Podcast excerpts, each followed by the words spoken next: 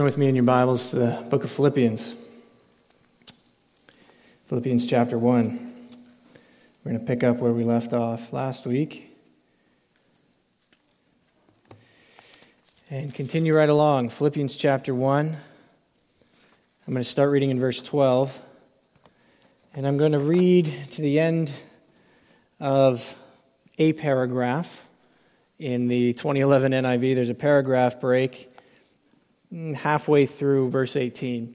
So that's where I'm going to stop. Philippians 1, beginning in verse 12. But before we do that, I'm going to pray again. Father, we ask again, as we have already done, not just today, but in days and weeks and years past, we ask for your help to understand, to know, to grow, to be changed and transformed into the likeness of your Son. We ask for this now as we look at this passage that Paul wrote to believers so many thousand years ago. We thank you and we praise you that we have this, your word, to teach us. And it's in Jesus' name that we give thanks and pray these things. Amen. So, Philippians 1, beginning in verse 12. Now, I want you to know, brothers and sisters, that what has happened to me has actually served to advance the gospel. As a result, it has become clear throughout the whole palace guard and to everyone else that I am in chains for Christ. And because of my chains, most of the brothers and sisters have become confident in the Lord and dare all the more to proclaim the gospel without fear. It is true that some preach Christ out of envy and rivalry, but others out of goodwill. The latter do so out of love, knowing that I am put here for the defense of the gospel. The former preach Christ out of selfish ambition, not sincerely, supposing that they can stir up trouble for me while I am in chains. But what does it matter? The important thing is that in every way, whether from false motives or true, Christ is preached. And because of this, I rejoice. Have you ever jumped to a conclusion before? Nobody's willing to put up their hand. Have you ever had somebody jump to a conclusion about you before? More hands go up for that one. Yeah, people misunderstand me. I never misunderstand anybody else. We, can, we jump to conclusions in different formats, in different ways for reasonable things, unreasonable things. Um, somebody's late. You're supposed to meet them for coffee or for dinner, and they're late and we can jump to a conclusion and say, oh, they just don't value my time. They don't value me as a person. And then you find out later that they had a flat tire. You jump to a conclusion, small thing, small scenario. We jump to bigger conclusions um, in sometimes bigger formats, bigger ways. We all, are we all willing to admit that we do jump to conclusions sometimes in some ways? Paul writes to correct some people who have jumped to a conclusion. Paul has just greeted them in the first couple of verses, gospel saturated, gospel soaked greeting to the believers in Philippi. Then he has just gone through and he's expressed to them how much he loves them, how much he cares for them. This gospel driven relationship that they have drives his prayer, drives his desires for them. And now, the first thing that he wants to communicate after getting out of his feelings for them, the one thing he wants to clear up is this. Now, I want you to know I, I want it to be clear. I want you to know something because there has been a misunderstanding.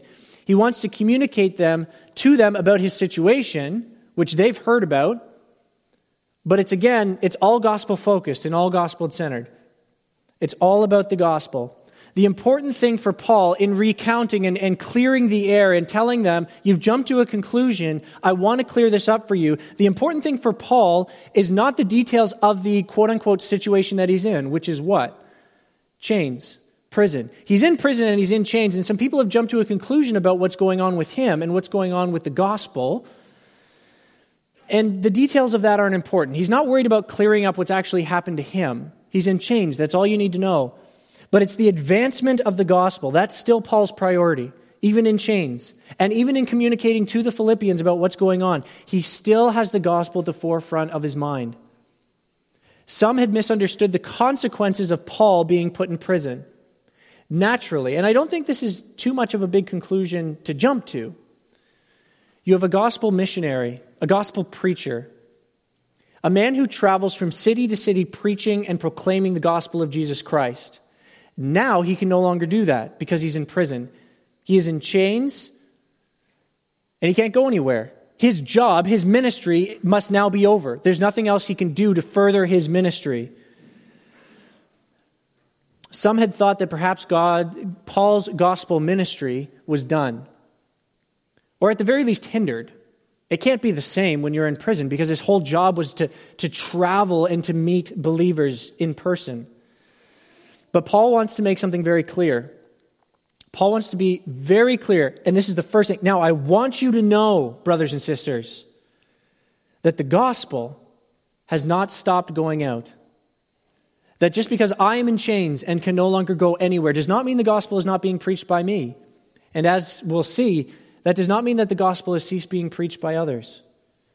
The gospel is preached in two places in this section. We can see how the gospel is preached in prison and outside of prison in prison by Paul, outside of prison by others.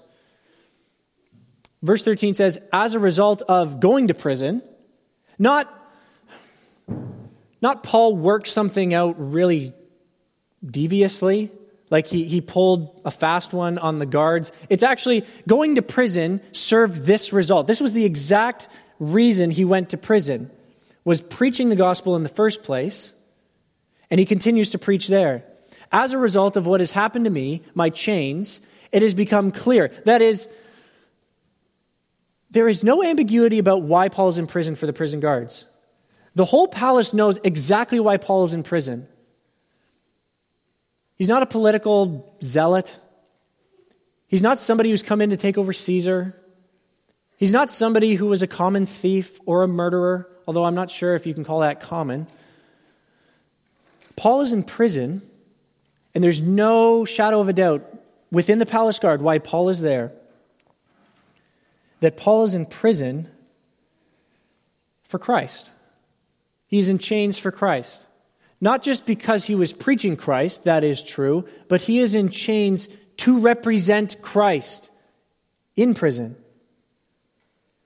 Can you imagine what that kind of clarity would have looked like for the guards? Paul says it's become clear. There is no shadow of a doubt that the guards know exactly why Paul is there. That means Paul has been talking to them. Paul has been preaching to these guards. Now, that he says the whole palace guard, and before we jump to a conclusion and potentially think that Paul talked to thousands and thousands of guards, it is possible. But what is more likely, I think, is this is that Paul is in prison, and, and, and these guards who are there watching over him hear Paul preaching. He preaches to them, he tells them. They think this is just some religious guy who got himself into trouble again. Well, it's not a religious thing, it's a political thing. It's really, he's proclaiming Jesus is Lord, but we all know within the Roman palace guard that Caesar is Lord. It's really a political thing. This is a political guy. But then they begin to hear from Paul's own mouth why he is here and what he is actually teaching. And that palace guard who is standing there he goes off shift six or nine hours later, however long their shift is, and another pair come in. And Paul talks to them again. And pretty soon, the guards that are in charge of watching him, they have all heard from Paul the gospel. They have heard why he is in chains. They have heard of the death and resurrection of Jesus Christ, that he is the Messiah, the promised Messiah of old, and he has come now and he rules and reigns on high. They have heard that. And they go back to the barracks, they go back to their break room, wherever it is, and they're sitting around and they say, You know that guy Paul? Yeah, I was watching him yesterday. He's a bit of an odd duck, isn't he? How did he get himself in here? He's not trying to take over anything. He hasn't tried to kill anybody, he hasn't tried to knock down any walls, he hasn't led an army. What is he doing here? Well, he was telling me about this Jewish Messiah. And they begin to talk. And they begin to talk to each other. And pretty soon, through the witness of these palace guards, whether they're believers or not, they begin to hear, the whole palace guard begins to hear exactly the message that Paul has been bringing because Paul has said the exact same message over and over again to every guard he has come in contact with. They have all heard the gospel in one form or another. Not just the guards, but everyone else. That's perhaps just a toss in phrase. You know, the whole palace guard as well as everyone else, just all encapsulating everyone else. That's a lot of people. The servants, the gardener, the accountant. I don't know what Caesar had.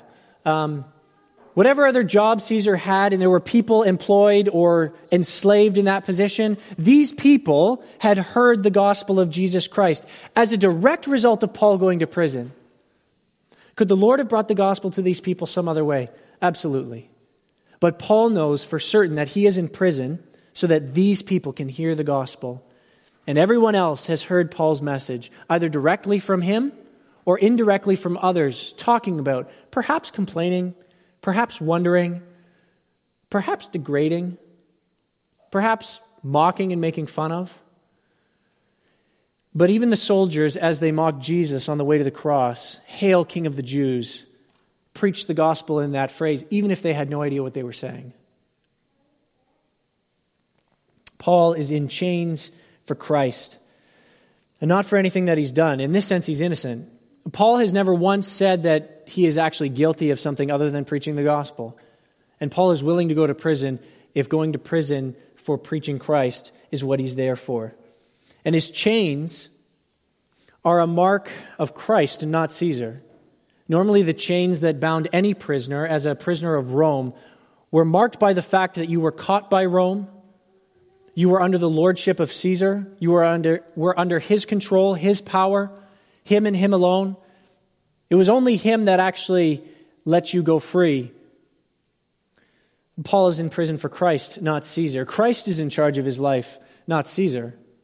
These prison guards as they put these shackles on and off of Paul wherever he was going. These prison guards, as they were reminded of the fact that these chains represented the power of Caesar over the individual, heard that in Paul's life it was not Caesar, it was Christ who had the authority over Paul's life. His chains are because he's been preaching the gospel clearly. That is, that it's the true gospel. Many people will preach a gospel and will not get themselves into trouble. Because any gospel that is less than Jesus Christ is not offensive to anybody. Now, you can offend people in the way that you talk, but the gospel is what's the offense to the world, not the individual. Paul wants the Philippians to know, contrary to some opinions that we'll get into very quickly, that the gospel advancement is not hurt because of his chains. The gospel still goes forward. In fact, it's opened a whole new door of opportunities. This, this is maybe not what Paul expected, maybe not what the Philippians or believers in Rome or believers in Ephesus were expecting of Paul. Paul, you have a ministry to go everywhere, people listen to you. You can show up and you can preach so clearly in the synagogue, in the marketplace, in the philosopher's square. You can preach in such a clear way. Why in the world did you get yourself caught and thrown into prison? That was the opinion of some. But Paul says in verse 14, because of my chains, as a direct result of being in prison, not only has he been able to preach to people who might not have otherwise heard, as a, and because of my chains, most of the brothers and sisters have become confident in the Lord and dare all the more to proclaim the gospel without fear. His preaching, his imprisonment, the work that he's been able to do, even behind bars, the advancement of the gospel going forth to people who need to hear it, that has given people not confidence in themselves, not confidence in Paul, not confidence in their own abilities to swindle and get their way through the Roman legal system. Their confidence is in the Lord. Most others have become confident in the Lord. This kind of goes back to verse 6 being confident of this, that he who began a good work in you will carry it on to completion until the day of Christ Jesus. Paul's confidence is in Jesus, and as a direct result of Paul's confidence in Jesus, preaching the gospel wherever he is, even in prison, the believers look to God, look to the Lord, and their confidence grows in what the Lord can do in any situation, with any person, anytime, anywhere. And as a direct result, they preach. They dare to preach more. confidence in the Lord resulted in courage, boldness, to proclaim the gospel without fear. Here, the last bit there, it says, proclaim the gospel without fear. The NIV's translated the, that term gospel there for us. The word there is just word. To preach, proclaim the word. And the NIV translators helped us rightly in this context. What are they preaching? What word are they preaching? It's the gospel. But when we see that Paul has already talked about the advancement of the gospel, chains for Christ, proclaiming the word, and then in verse 15, he talks about some who preach Christ. We see that the terms word, gospel, Christ, to preach one is to preach all of them. And that is, if you preach one without the others, you're not preaching the true gospel. If you preach the gospel without Christ, it is not the gospel. If you are preaching Christ without the good news, it is not truly Christ. You must have all. You must have Christ bound up in the gospel. We often talk about preaching the gospel, preaching the good news, salvation for sinners. And we can, yes, preach Christ but our highlight can be on what you get out of gospel salvation. Our highlight can be on what benefit it is to you. And certainly, gospel salvation in Jesus Christ is a benefit for sinners, is it not? Salvation, heaven, Christ's righteousness robed around us, that is certainly a benefit for us. But we can put the highlight, put the focus no longer on Christ, but on ourselves and what we get from it which it is not wrong to recognize the benefits we have in salvation, but do not forget that the gospel is not benefits for you.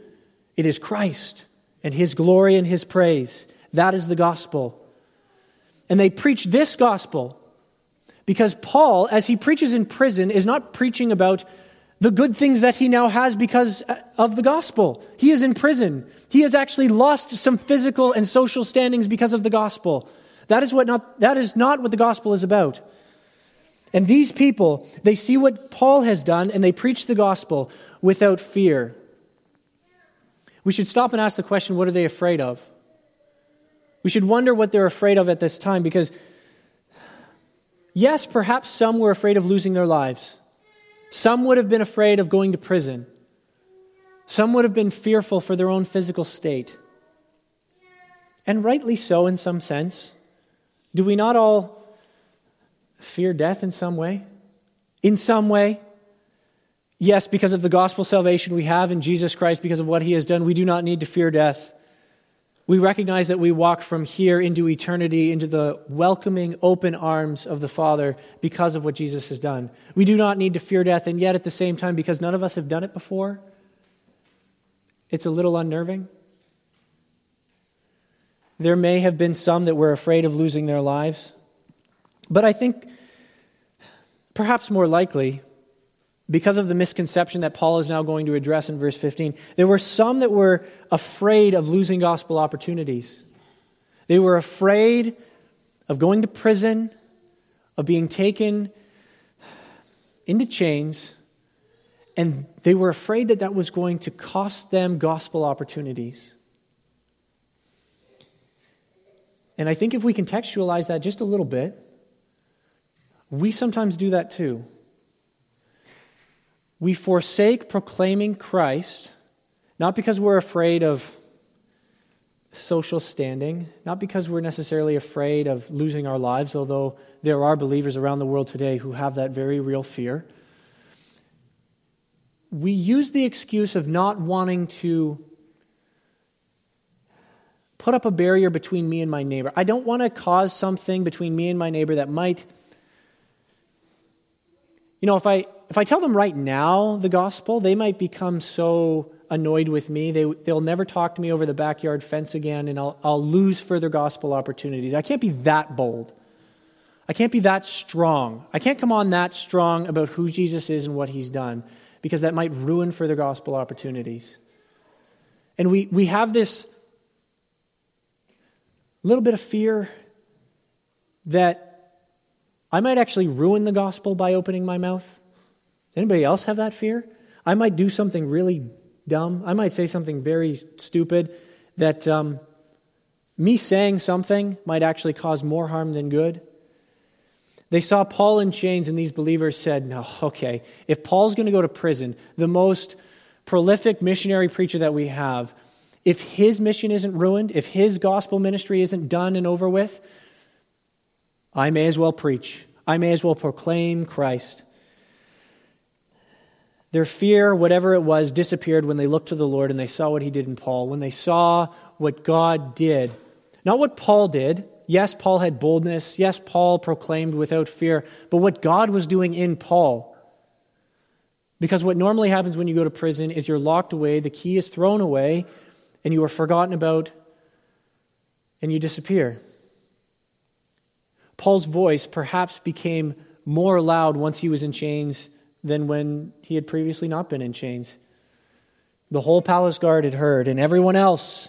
And as a result, brothers and sisters began to preach and proclaim the gospel without fear. Paul has given clarity on the advancement of the gospel inside prison. And now he provides clarity about the advancement of the gospel outside of prison. Inside, I keep preaching and people have heard.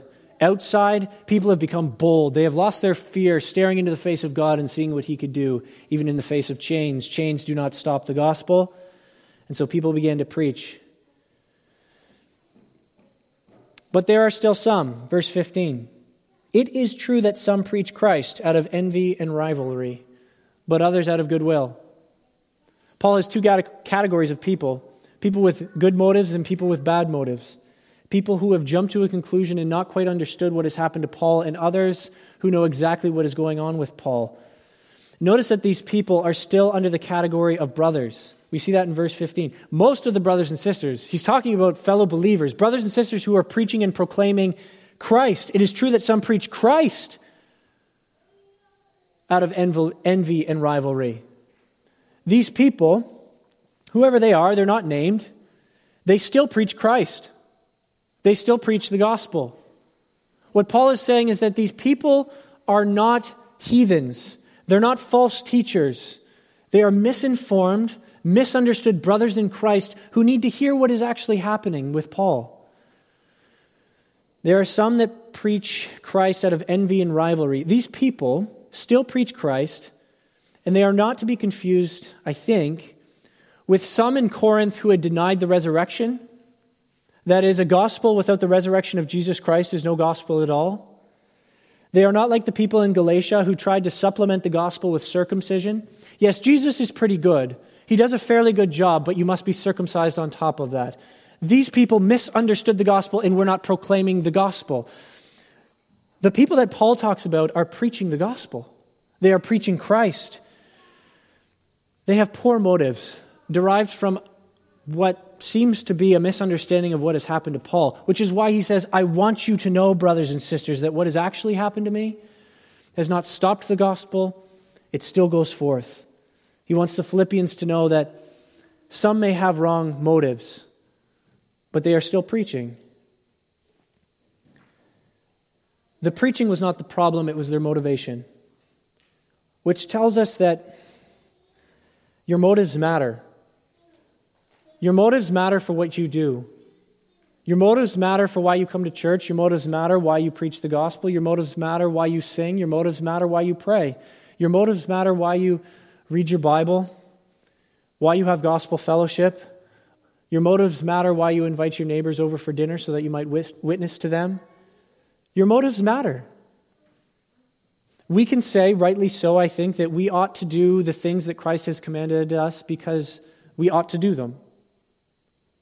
That is, we ought to do them because Jesus said so. And my children ought to do what I tell them to do because I told them so. But their motives behind it matter. And your motives behind serving Christ matter as well. Some preach out of envy and rivalry. But others have stepped in to pick up the slack. They've stepped in to fill the gap where that Paul has left. Some have preached out of love, knowing that I am put here for the defense of the gospel. That's verse 16. They know why Paul is there. They know that Paul has gone to prison because he has preached Christ and he knows, they know that he is still preaching Christ even in prison. But there are others that perhaps attempt to twist the knife? That they preach outside of prison directly because they think Paul can't preach inside? That they preach all the more boldly without fear from the wrong motivation and wrong understanding of what Paul has done? The former preach Christ out of selfish ambition, not sincerely, supposing they can stir up trouble for me while I am in chains. Perhaps these people we, we ask the question why? why? Why would these people want to do that to Paul? Why would you want to stir up trouble for a fellow believer who is in chains? I guess we don't ultimately know, but I don't think it's too much of a leap to think that perhaps these people had thought Paul had done something very, very stupid by getting himself captured, by getting himself imprisoned. Paul, do you not understand? You had so much more to offer if you had just they told you to leave the city. They told you to not come back and preach. Paul, there are dozens of other cities you could have preached in. Why did you go back? Why did you go back there, Paul? They might have just been thinking, Paul, why did you, what is wrong with you? Why would you do that? Can't you tell that you've hurt your ministry? You've hurt our ministry because others have had to step in and fill your gap, fill the void that you've left? This is all your fault, Paul. And so they preach. Yes, they preach Christ. I believe that they do love Jesus. They want to see sinners saved. But perhaps there's a slight, they're angry at Paul because he's left them. They're not angry at Paul for the gospel he preaches. They're not angry at Paul for the souls that he's been able to speak to and those that have come into faith because of his preaching. They're not angry about that. They're angry because Paul has left them. And they're here doing the ministry, doing the work that Paul should be here doing with them. I don't think they're heretics. I think they misunderstood. They misunderstand what has actually happened to Paul. That Paul has gone to prison, and that's not the end. They lacked knowledge, they lacked understanding. Perhaps their focus was in the wrong place. Perhaps their focus was more on their own personal ministries than on the global ministry. We're not told. I find it hard to believe Paul calls them brothers and sisters, that he says they're preaching Christ, and that he doesn't love these people, that they don't love him. Yes, they're preaching out of envy and rivalry. Yes, they're preaching out of selfish ambition. Yes, their motives are way out of whack. But where did it start from? Because these people were preaching alongside Paul. Their motives matter. And we could step back and say, what do we do that is actually promoting envy and rivalry within ourselves and not the gospel? Where our own selfish ambition takes priority over the gospel, we could stop and step back and say, Yes, I'm doing things, but I'm really doing it to make a name for myself, not for the sake of the gospel. There's probably some application there. But Paul moves on quickly, not worrying about his own name, not worrying about putting his own status forward. He doesn't care about himself. Paul says at the beginning of verse 18, But what does it matter? What does it matter that these people, yes, with their poor motives and their selfish ambition needing to be in check, Paul is not condoning or saying that envy and rivalry are good things. In fact, he has just prayed for the Philippian believers that you grow in knowledge and depth of insight, that your love grows, that you may discern what is best. He wants the believers to be pure in motive, to be pure and blameless for the day of Christ in, the, in how they act and how they think. That is what Paul wants for believers. So he's not excusing this, but he doesn't jump to his own defense. He's not piping up and saying, Now hold on, guys, that's not fair. Don't talk about me like that. Paul says, What does it matter? That is, you can't stir up trouble for Paul because he's not seeking to defend himself. Paul is in chains for Christ. The palace guard knows that. And everyone else knows that. Even these people know that in some sense, that Paul's in chains as a direct result of preaching Christ, and he is in chains to proclaim Christ. You can't stir up trouble for Paul when it's not his defense that he's worried about. That is, if you could preach in a way, if you could talk about a guy in a way where it caused more problems, when you could actually downplay the influence of somebody, when you could downplay the importance, importance of somebody's ministry, if you could somehow sweep that guy under the rug, maybe he would get lost. Maybe he would get lost in, in the Roman prison. Maybe the keys would be thrown away. Maybe he'd just be gone and done away with, and we'll just carry on our ministry. Paul says, I don't care. I don't care what you say about me. What does it matter what these people think about me? Yes, they're wrong, but what does it matter? The important thing is that in every way, whether from false motives or true, not excusing the false motives, but whether Christ is preached, that's all that matters. Paul does not care about himself, his own social status. He cares whether Christ is preached. He's not concerned about his position or his fame. He's not concerned about whether he gets out of prison or not. Now, he will talk in the following verses about some of his expectations about prison. But that's not really his concern. His concern is whether Christ is preached wherever he is and wherever believers are. And Paul says, and because of this, not because of his chains, Paul is not rejoicing in the things that he's been able to accomplish. Paul is not rejoicing in anything that the Philippians are. He's not rejoicing in anything that these believers are. He's not talking about the great ministries that they've produced. He's not talking he's not rejoicing about anything else other than the preaching of Jesus Christ. That's his only concern. That's the only thing that matters to him. That's the only thing that Paul really seemed to have ever done was preach Christ. And this is what these believers are doing. And Paul rejoices in that.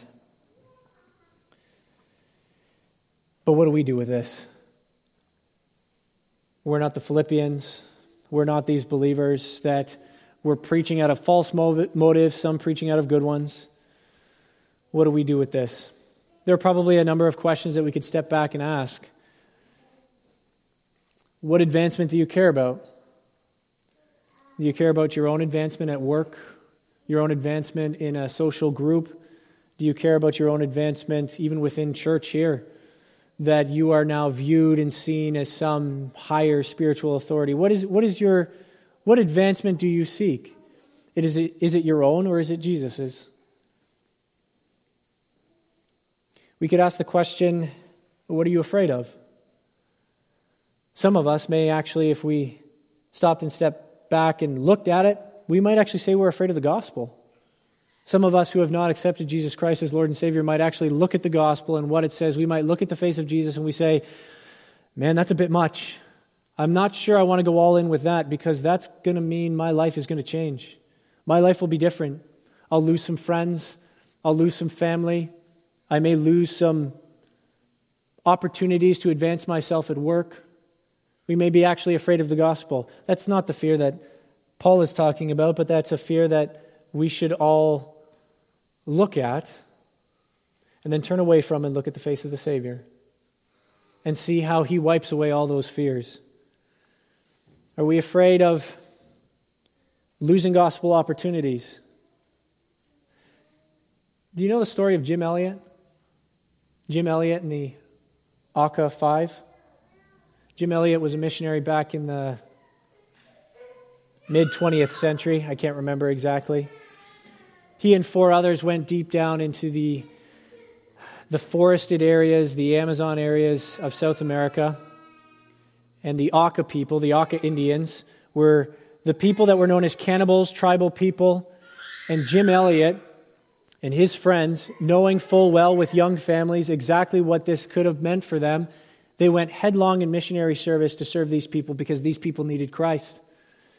And some people, many people, evangelical people, said, Jim and his friends are lunatics because they are going to not necessarily a lost cause, because people recognize that all people need Jesus and Jesus can save anyone and everyone. But don't you realize you're just walking into a trap? They set up a camp, they figured some things out, they had had some conversations, and then one day, all five of them are murdered on the beach, this little river that they had managed to land on. All five of them are murdered leaving wives and children to figure out the pieces of what's going on. And many people looked at what Jim Elliot and these other four guys did, and they, they accused, in some sense, what I think we see others accusing Paul of. You've wasted your life. You, you, you didn't even get to really preach the gospel. You didn't get anywhere. Now you're dead and gone, and what's going to happen now? Other people are just going to have to pick up the pieces. What about your wives? What about your children that are going to grow up without dads? Why would you do that? There were people who did that, who accused Jim and his friends, not, I don't think, maliciously, but because they misunderstood what God was doing. As a result of these five guys, an explosion of missionary service came out of their story. Young people went to Bible college and seminary, and an explosion happened across the world because of the story of Jim and the Auca Five. Their families, Jim's wife and his daughter, years later went back to these people and actually lived in and amongst these people. And because of the forgiveness and the reconciliation that is found in Jesus Christ, these people saw the forgiveness in the face of Jim's wife and his family, and they were able to lead these people to Christ. What fear do we have of preaching the gospel? Jim had none. His friends had none. His, their families didn't have any either. Yes, they were terrified of, in, in those hours after no contact, of not knowing what happened to their husbands. They were terrified. But they looked at what God was doing. They looked at the face of the Lord and they saw, and they grew confident in the Lord, and they dared all the more to proclaim the gospel without fear. Will we do that? we have a situation, as far as I know, unlike any other in human history. Now, certainly there were things that happened like this. There were pandemics before, there were viruses that went around the world and wiped out many people. But whatever we're facing right now, we have a choice to proclaim Jesus or not. What the world needs in a time of trouble, in a time of uncertainty, what the world needs in a time where people are pushing social justice, in a time where people are proclaiming anything and everything but Jesus Christ, what the world needs to hear is Jesus and the gospel of hope found in Him and Him alone. The gospel does, the world does not need another politician. The world does not need a better politician. The world does not need a better health minister.